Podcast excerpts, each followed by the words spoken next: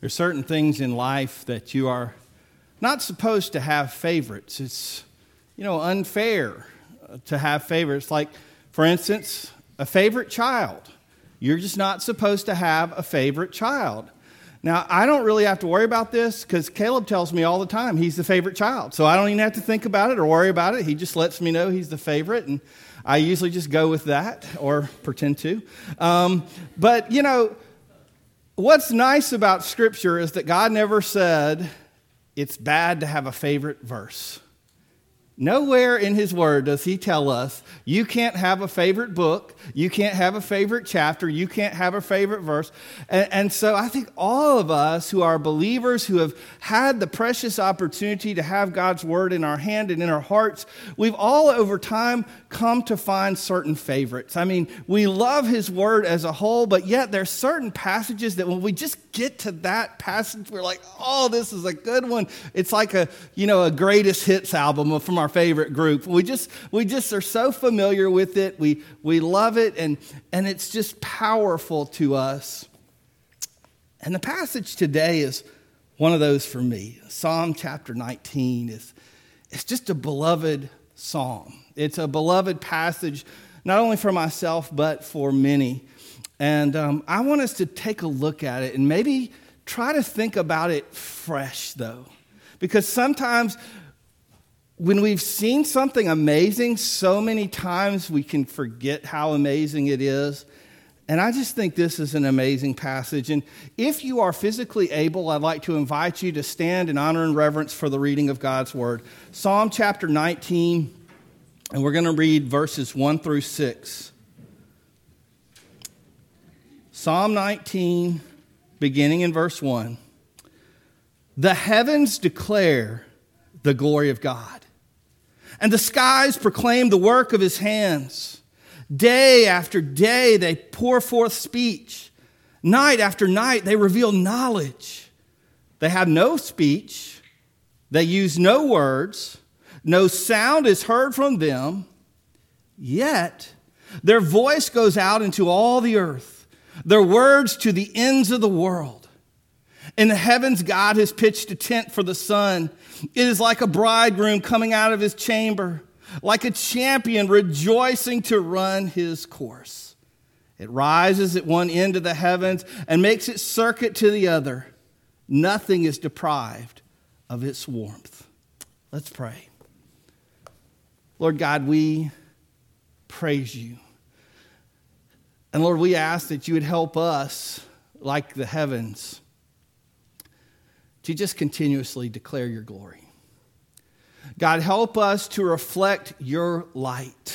Help us to point others to you. Help us uh, to be beacons of your love, your hope, your majesty. Lord, may others see Jesus reflected in our lives and be drawn to him. We pray that you would take the reading and the proclamation of your word, and God, your Holy Spirit would do powerful things in our lives. God, that you would do amazing things that would bring you honor and glory and would touch this world. Father, we pray and we ask all this in Jesus' name. Amen. You can be seated.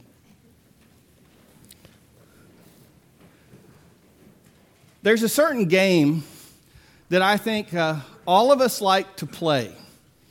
It's a mind game, it's a mental thing. And even those of us who say, No, I don't play games, I'm serious, I'm not into that. You know, and I, I know some people, no, I don't play board games, I don't play card games, I don't play video games. I mean, they, some people who say, I, don't, I just don't play, I don't play. They'll tell you, Don't test me, I don't play.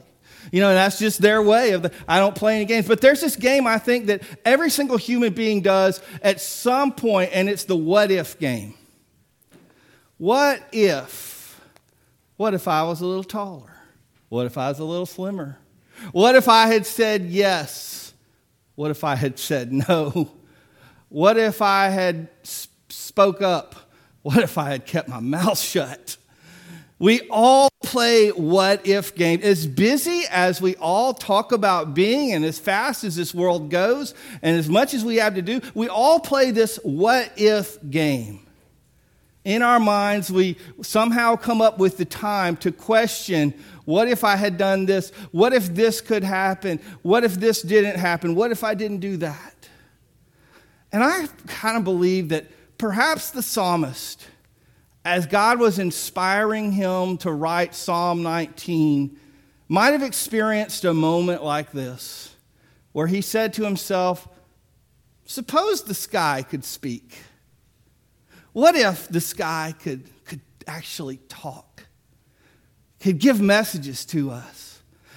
I'll be honest, I've kind of had that question in my mind before. I've said, you know, God, you tell us in your word you're not willing for anyone to perish. God, you tell us that you want all to come to repentance, that you died for the sins of all. You love all. God, why don't you just write it in the sky where all of us could see the truth that you exist. God, why don't you just put it up there and out there for us? And I think a lot of people have had those type of questions in their mind. And, and maybe David did as well as he was working on this, this psalm. And I want us to do a thought exercise this morning. I want us to think about that, that what if. What if the skies, the heavens could speak? What if? What if? What would that be like? Suppose these skies could speak. What would they say? What would they say? If the skies could speak, what would they talk about? You know, would it be the latest gossip? Uh, would it be, you know, the forecast? I don't know. What would the skies say if they were going to speak? Well, David says if the skies were actually going to speak, if there was going to be something written and proclaimed in the skies, in the heavens, for us to see every single day, there'd be two things that they'd talk about. Number one, about our glorious God. How amazing and how glorious He is. He says, The heavens declare the glories of God. And the second point is, and he'd also talk about not only how amazing he is, but how amazing everything he does is. Every single thing. God is not only amazing in and of himself, but his works are wondrous. His handiwork, his workmanship, his craftsmanship. God is meticulous and he is amazing at what he does. And the, the psalmist says, Well, you know, if God was to choose to let the skies speak, here's what they'd say they'd say two things God is glorious, and everything he does is glorious. Everything he does is magical, everything he does is wondrous. Suppose the skies could speak, what would they say? They talk about God, how amazing he is, and how amazing his works are. Well, how much would these skies speak?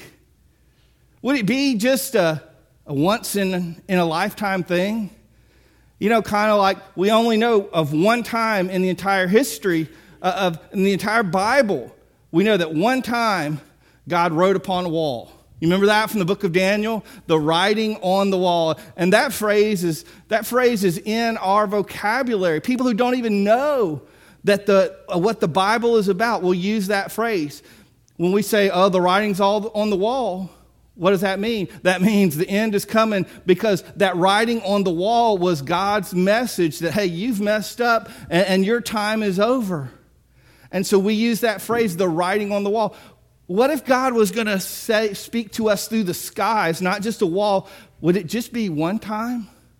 Or would it maybe be an occasional thing that every once in a while, you know, once in a millennium or once in a do you know that the earth pulses every 26 seconds and scientists have no idea why it does? Interesting, right? But I've read that multiple times. The earth sends out a pulse every 26 seconds, and scientists today in 2021 have no idea why. We are still trying to figure out this universe. As much of, uh, as we know, as the knowledge as we've accumulated, uh, all kind of facts and theories and stuff, there's still so much we don't understand. So, how much would be said if the skies were to actually speak? I mean, would it just be a little bit? David said, No, I don't think so. I think every single day it would just pour forth.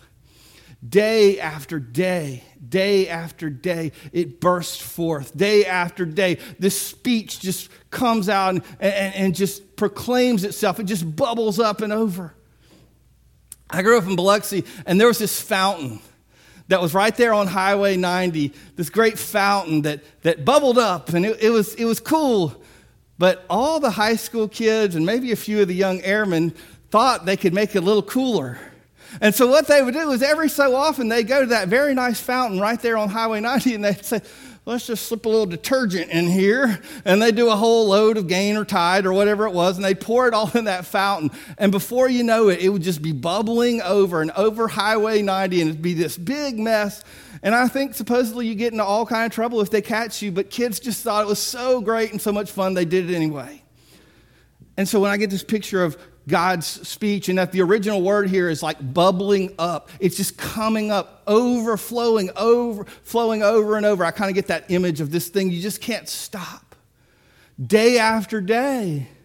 Oh, well, are you saying God lets them work an eight hour day, a 12 hour day, and then the rest of the time it's silent?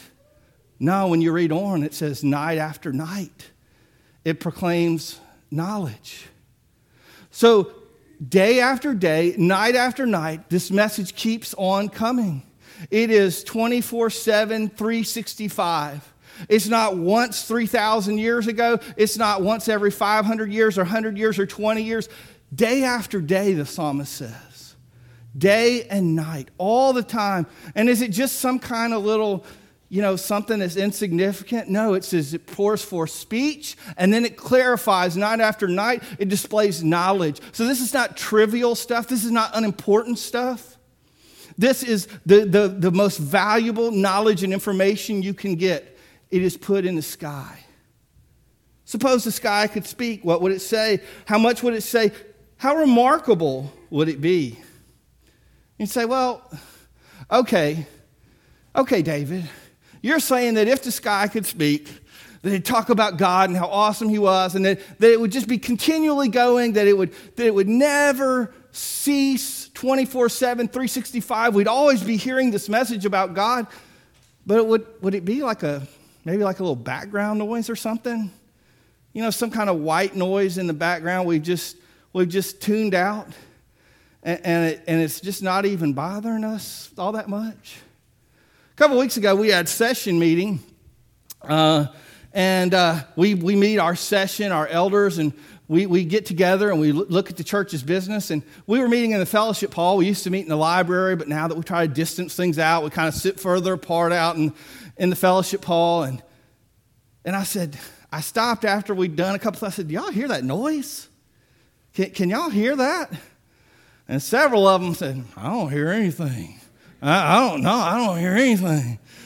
And a couple of them said, Yeah, I, I think I hear that. And I said, Y'all, that's sad because I'm half deaf. And if I hear it and y'all don't, this is sad. And, and, and, but nobody, nobody thought anything of it. I guess it wasn't bothering them, but I kept on. We went to, from another business item to another. And finally I said, y'all talk amongst yourselves. Just, just, just kind of work on this little item right here. And I had to get up and I had to find what that thing was that was just saying over and over in the background and it was the refrigerator door. It had somehow not gotten shut all the way, and it has a little fancy feature that if the second that it gets a little bit too warm in that fridge, it starts getting your attention and saying, hey, come shut me, come shut me, come shut me, come shut me, come shut me. You know, and after a while I was like, I'm coming because I can't take it anymore. Somehow, though, sometimes we're able to tune out things like that we're able to tune out things that, especially, are just kind of, you know, just average, ordinary noises, not loud beeps. We take things for granted. So, even if God allowed the sky to speak and it had an amazing message, and, and, and even if this message was constant day and night 365, maybe it was forgettable. Maybe it was inconspicuous where you just wouldn't notice, huh? No, that's not what David said. He said, if the sky could speak, it would be remarkable. It would be glorious. It would be this picture that you can't imagine. He, taught, he, he used two mental pictures. The first Uh, well, actually, we'll come back to the first. The second picture actually was an athlete, a champion athlete, uh, or some say strong man, ready to run its race. Now, I almost pulled out one of my pictures and, you know, just put it up on the screen as a display. And I thought, no, I don't have to do that. You know, you, you guys already get that picture. So just imagine, though, seriously, though, someone who is an amazing athlete. And, and back when I was a tiny little bit of one, back in uh, like high school athletics, I remember at the start, I, I wasn't good. I love basketball, but I wasn't as good as I wanted to be. I turned out to be okay at track and, and cross country. And I remember so often there'd be false starts and we'd have to fire, go back to the line and fire the gun again and again. Why? Because we were all so anxious. We were all chomping at the bit. We all couldn't wait to get started on the race. And the Bible here, the psalmist, he describes the sun as this championship athlete sitting on go that cannot wait to get started and that it runs its magnificent race and, and goes all the way around its circuit. And its track isn't 400 meters, it isn't one quarter of a mile. Its track is all the way around the earth and back. And the Bible says there is no place that its, its sun and its heat does not uh, shine and does not cover. And, and the Bible says there is a, it's like a magnificent athlete. And, and you know, I've never been a magnificent athlete, but I know being excited to start. I know having that feeling of I can't wait to start this race. That one of the greatest times I ever had that feeling was when I was able to go to Greece. And I actually wasn't racing in a race, but our tour guide, our tour group actually took us up to Mount Olympus. And we were there on the mountain, and we were there at, uh, on the remains of the original Olympic grounds. And they had the rocks marked out around it. And, and, and we could see this, this is the actual place where thousands of years ago those athletes would run for the original prizes back in the day. And I couldn't help it. I handed my camera off to somebody else and I was like, you gotta, you gotta take a picture of me. I remember thinking, I can't wait. I actually got someone to time me. That was dumb, wasn't it? But I wanted to know how fast I could run that Olympic. I was, I mean, I was geeking out about this. Here I am at the original Olympic play, and I and I took off and I ran as fast as I could around that circle and came back and they timed me and they took a picture, and I was like, yeah. I don't know if I beat anybody, but yeah, you know, I was excited that I had done that. This is not some forgettable thing, David says. This is like uh, someone just times 10 the excitement we get when we make a little progress in our workout life, if it's losing a pound or gaining some muscle or running a race. He said, Imagine the greatest athlete in the world We'd call it the GOAT nowadays, the greatest of all time. Imagine watching them. It would not be forgettable, it would not be inconspicuous, it would be glorious. And then he gives another a picture here. This is actually the first picture he gives. He says, he says it's like a bridegroom coming out from his tent or his chamber. Now, that one is a little bit more, huh? Because we, we don't get this in our society. This, this isn't like us. But back then, you know, first of all, tents were a big thing. And, you know, they had a different culture in a different way. And, and this was kind of the moment, the moment at a wedding celebration. All right?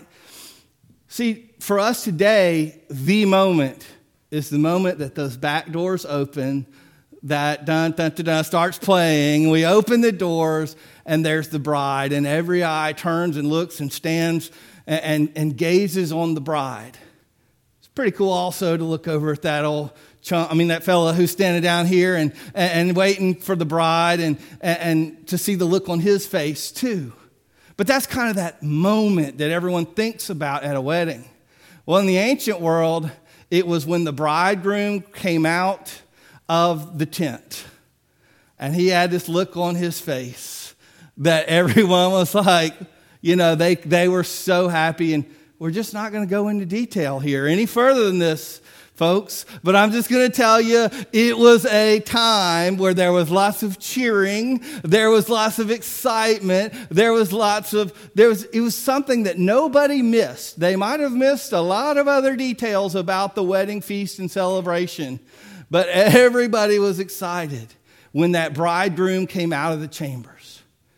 So the psalmist is saying, this is an unforgettable it's something that is completely remarkable. It is completely conspicuous, conspicuous. It is completely noticeable. It's not just something hidden where nobody can see it. It is a glorious event, like the bridegroom coming out of his chamber, or like the master athlete there at the start of the race. The gun goes off and he begins to sprint. This is an amazing thing. And you think to yourself, wow, well, that's really something. Suppose the skies could speak. Wouldn't that be awesome? Wouldn't that be incredible if they could say and tell us about how much God, how glorious He is, and, and how the things He does are so glorious? And, and if they said it 24 7, speech and knowledge pouring forth and bubbling out and never stopping. And if they did it in such a way that was just an amazing and awe inducing sight, wouldn't that be something? And I think at that point, that's where God tapped David and said, Yeah, it is, David. It is something. Because that's what I do every single day. You see, the psalmist tells us in verse 3 they have no speech, they use no words, no sound is heard from them. Verse 4 Yet, yet their voice goes out into all the earth, their words to the ends of the world. God has taught David, and David is teaching us, saying, Yes, the skies do speak. This amazing, wondrous thing. We, we wonder about what if God actually wrote to us every single day a message of his power and kindness and love in the sky. He does. And it's not just once upon a time. It's not just once in a blue moon. It's every single day it pours forth this message, and it's an amazing message. It is a glorious message. And that is why every day when we check on, we turn on the news or the weather, we see sunset and sunrise. Because it is such a remarkable thing what God has put in place this glorious sky, these glorious heavens. God has put it in place, and the most jaded of us are amazed when we see a beautiful sunset or a beautiful sunrise. And it's God's message to us about his glorious nature and his glorious works. Wow, the sky does speak. But where does it go, though? Does it really cover everything? Does it go everywhere that it should? Yeah, actually, it does. The Bible says it extends to the farthest reaches of the earth. There is no place where this message cannot be heard. And so when we start to wonder and we start to think, what shouldn't God just put it in the sky for everyone how much how great he is and how much he loves them? God says, You're right. Glad you thought about that. I did too, a little bit before you. And I put that into my plans that I would speak every single day through creation, announcing my glory and my plan for you. And when we start to get that, when we start to, to say, wow, God, what have you put in front of my eyes? we realize that sometimes we're blind, like this thing we saw earlier. And I'm talking really blind. I'm talking more blind than a husband who's been sent on an errand to the kitchen by his wife. I mean, you know, that's a blind guy, right? He's never going to find what's right. But we're really blind. We, we miss what's right in front of us. Steven Curtis Chapman years ago wrote a song and he talked about somebody playing Game Boy in the middle of the Grand Canyon. And I've never forgotten that line. I thought that was so interesting because I could kind of imagine, you know, this family, the dad, hey, we're going on a trip, you know, so mom, and dad load up the wagon, the SUV, whatever. They, they tour across the whole country. They get to the Grand Canyon. They're so excited. Come on out, kids. Well, I'm in the middle of a game. I can't save right now, you know. and Steven Curtis Chapman was like, that would be crazy to be playing on some little game in the middle of the Grand Canyon. And we say, oh, well, we're older, more mature children, teenagers, adults, senior adults. We would never do that. And yet we have our own games. We have our own fixations and our own hobbies and our own concerns that wrap us up. And for all practical purposes, we're sitting in the Grand Canyon of God's beauty and His creation and the wonder He's put all around us, and we're just beep, beep, beep, playing our little game, missing what God has put in front of us. The psalmist talked a lot about nature. In an earlier psalm, uh, he, he said, When I consider your handiwork, it's Psalm chapter 8, verses 3 and 4. I'm going to read it so I get it just right. He says, When I consider your heavens, the work of your fingers, the moon and the stars which you have set in place. What is mankind that you are mindful of them, and human beings that you care for them? You see, when we actually wake up and, and get out uh, of this little trance we've been in, focusing on all kind of other stuff that's really trivial compared to all that God has for us, when we wake up and see the message we are wowed, we are awed like David. And said, When I consider the works of your hands, when, when I even begin to think about the might, the splendor, the brilliance of your creation, God, I realize, what am I? Who am I, God, compared to you? I understand that you are mighty God, and I am mortal man. I, I, I am just simple human being boy, girl, man, woman. And we, when we get this message of God speaking, we actually open our ears and our eyes and look and hear and receive the message. We understand how amazing God is and how much we need Him. That same message is reflected throughout the Bible, including in the book of Romans. In Romans chapter 1,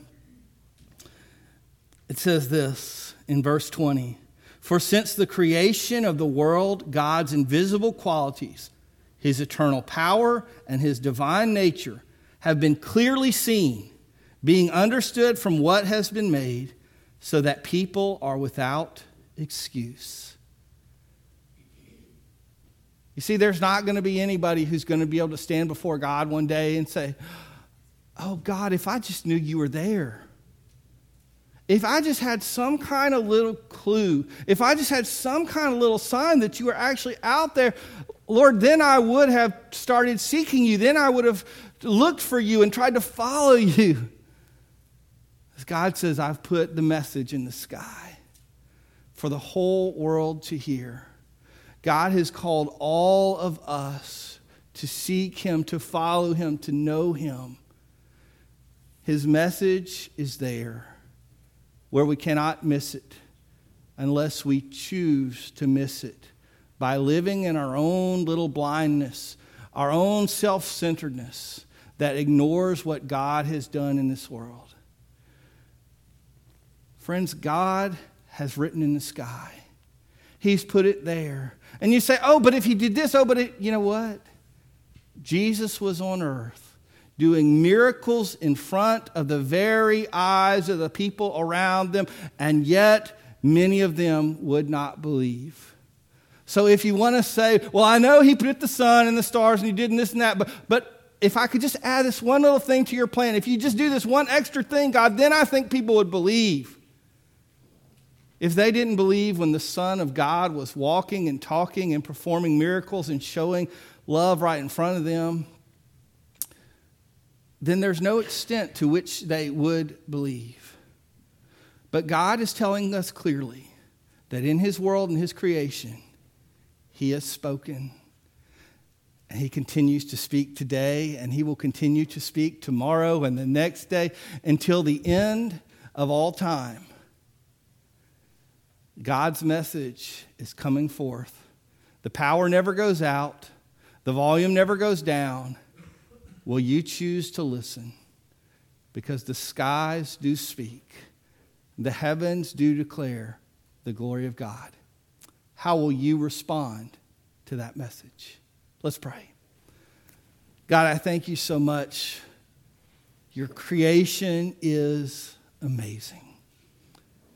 You've put this world together in such a way that it's full of awe and wonder, and yet it is discoverable.